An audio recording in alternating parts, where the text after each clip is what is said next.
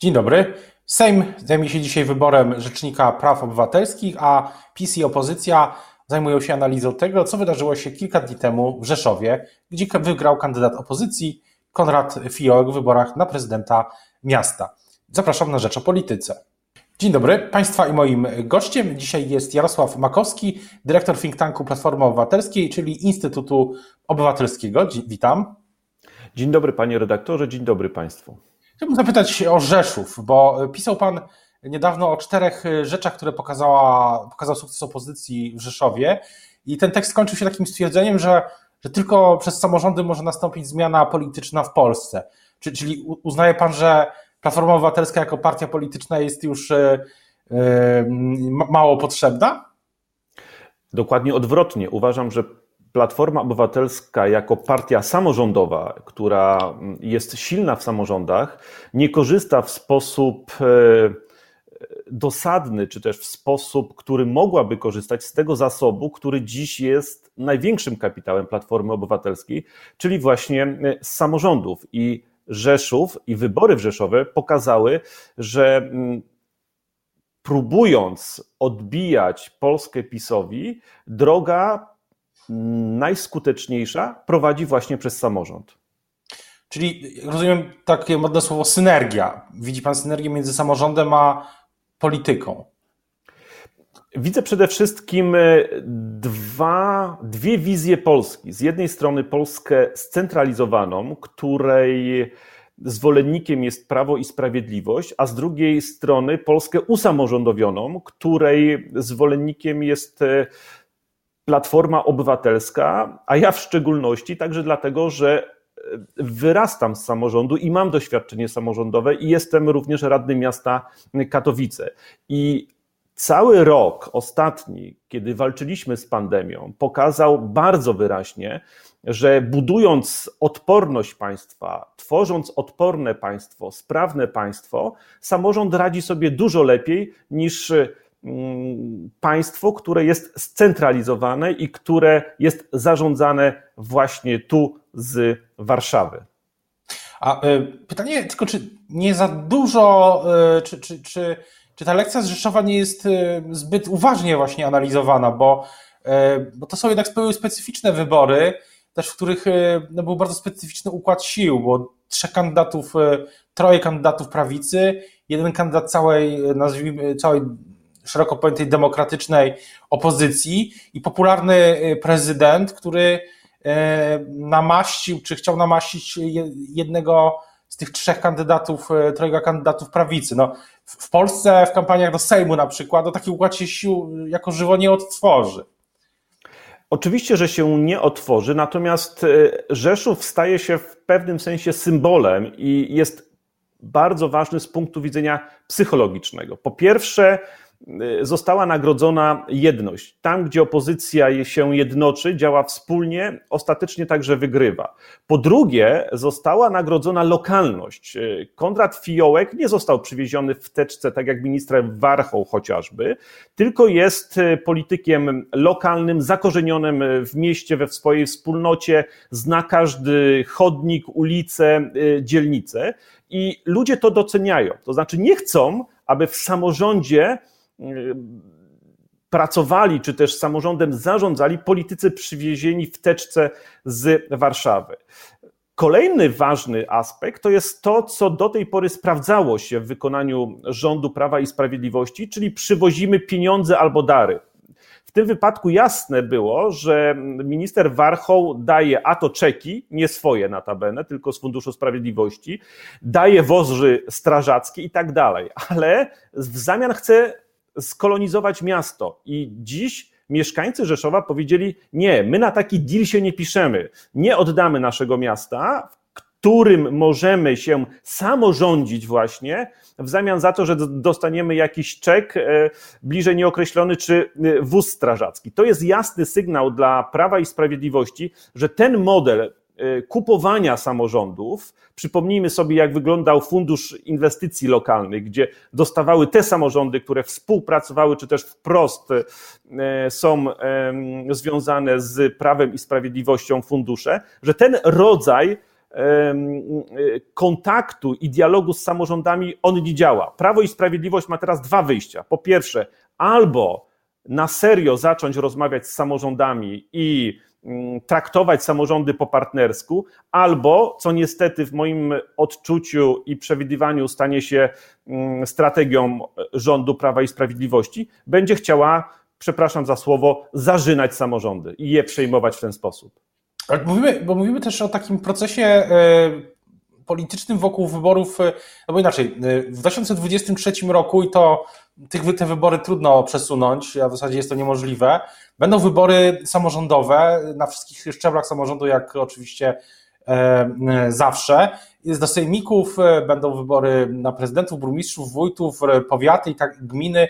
I tutaj ja mam wrażenie, że opozycja przy pewnej taktyce E, może nawet powiększyć swój stan posiadania, czyli te kontrolę nad ośmioma obecnie sejmikami. I tutaj akurat biorąc pod uwagę też poparcie dla prezydentów takich jak e, e, czy, czy Rafał Trzaskowski, jeśli oczywiście będzie kandydował, czy Jacek Sutryk, czy Hanna Zdanowska, to ich reelekcje wydają się bardziej prawdopodobne niż mniej. Ale mnie zastanawia te, zastanawiają te drugie wybory, które będą w 2023, czyli wybory, chyba że będą wcześniej, do, do Sejmu. Jak, co z Rzeszowa, jaka lekcja płynie, że, jeśli o te wybory chodzi?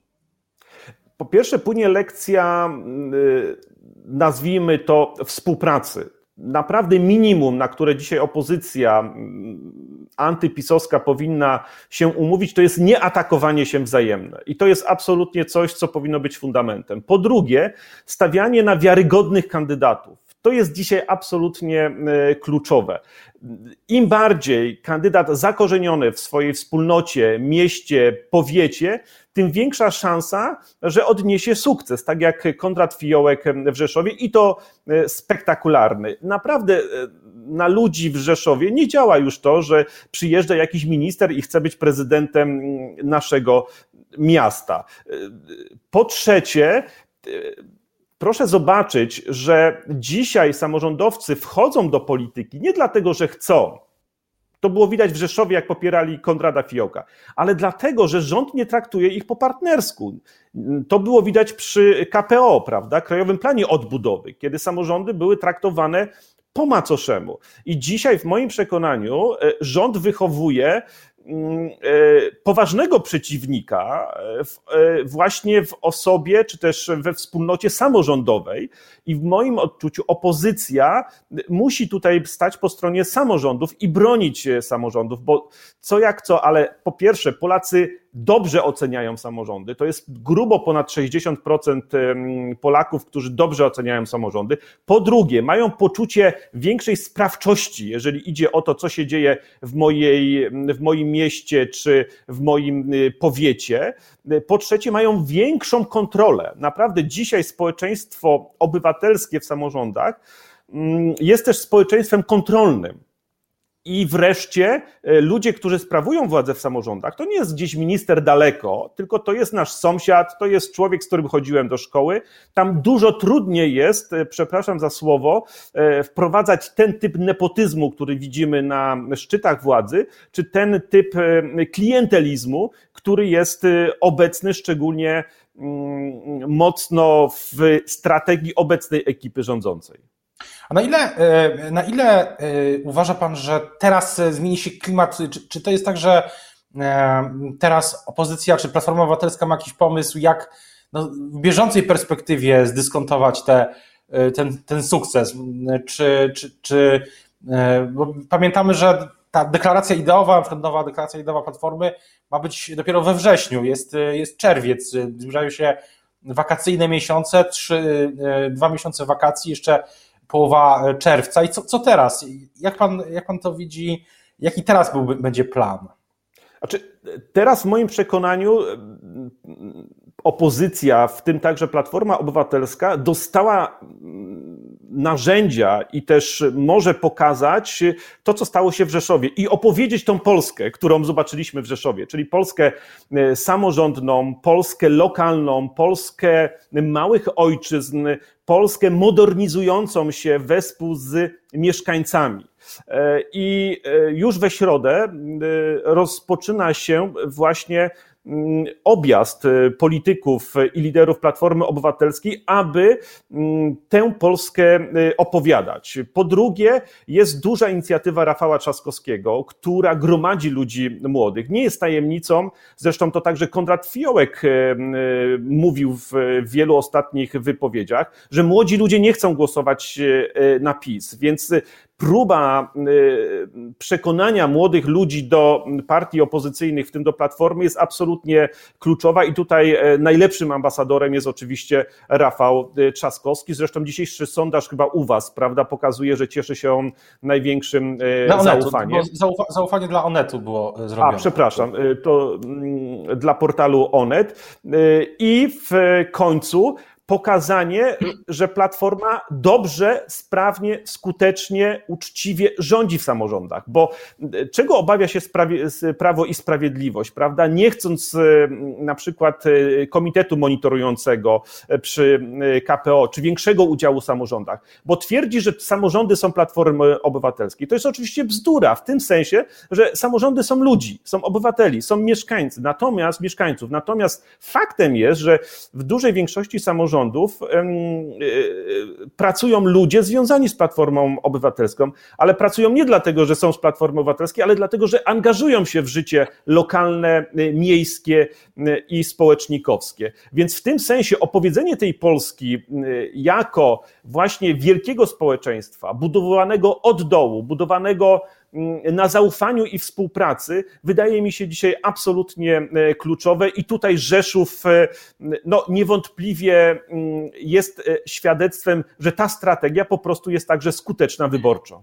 Powiedział pan, mówił, użył pan tego słowa modernizacja, ale gdy, gdy słucha się polityków PiS, ja e, e, słucham polityków PiS premiera Morawieckiego, e, innych polityków, którzy objeżdżają też Polskę z polskim ładem, to oni też mówią o modernizacji, o modernizacji gmin, powiatów, o, o nowych technologiach, nowych inwestycjach.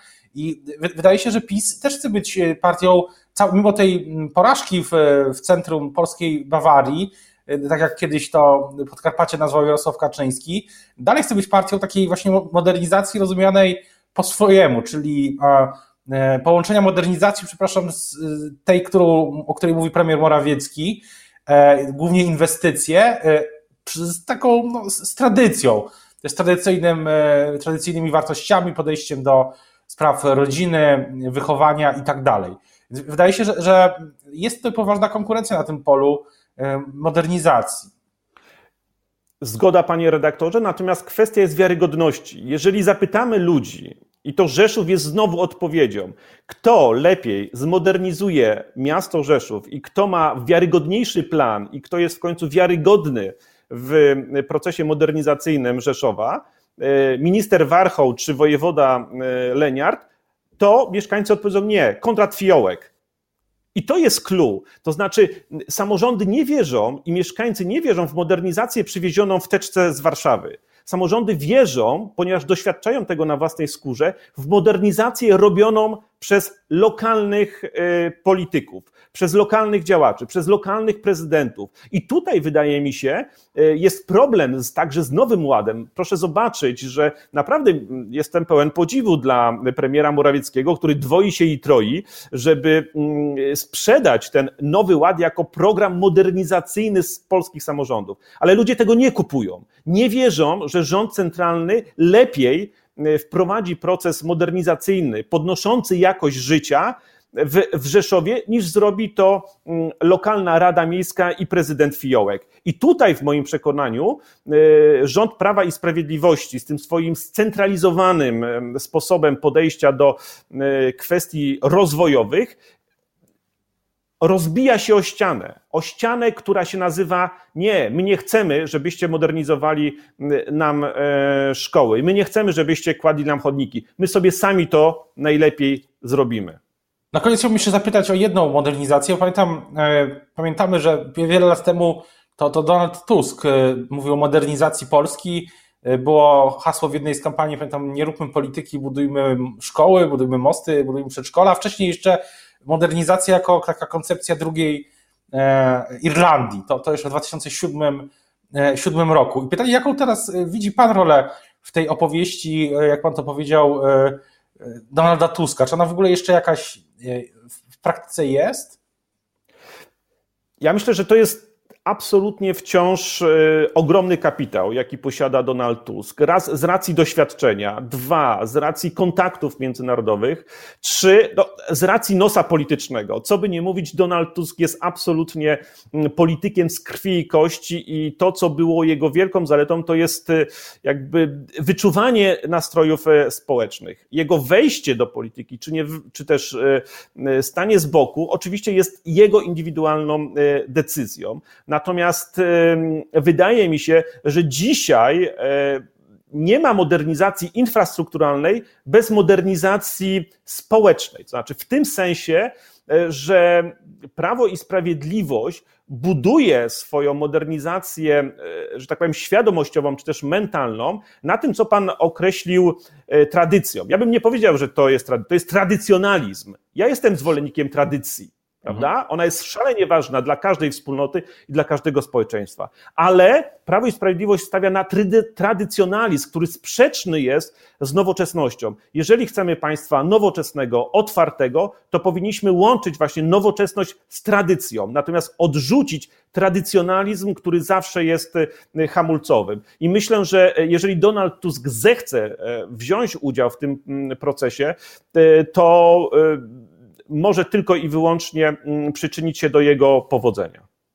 Jutro, y, tak jak Pan wspominał, y, Platforma zaczyna ten y, objazd, objazd Polski. Politycy PiS też z tego, co pisałem, piszę dzisiaj, już jak rozmawiałem z politykami PiS, oni mówią, że też ten Polski Ład będzie opowiadany przez najbliższe tygodnie i miesiące, również miesiące letnie, więc chyba sezon ogórkowy w tym roku też zostanie odwołany ale to oczywiście o tym będziemy się e, dowiadywać na bieżąco. Teraz bardzo już dziękuję za rozmowę. Państwa i moim gościem był, Państwa i moim gościem był dzisiaj dr Jarosław, dr Jarosław Makowski, dyrektor think tanku Platformy Obywatelskiej Instytutu Obywatelskiego. Dziękuję bardzo. Dziękuję panie redaktorze, dobrego dnia. Do usłyszenia.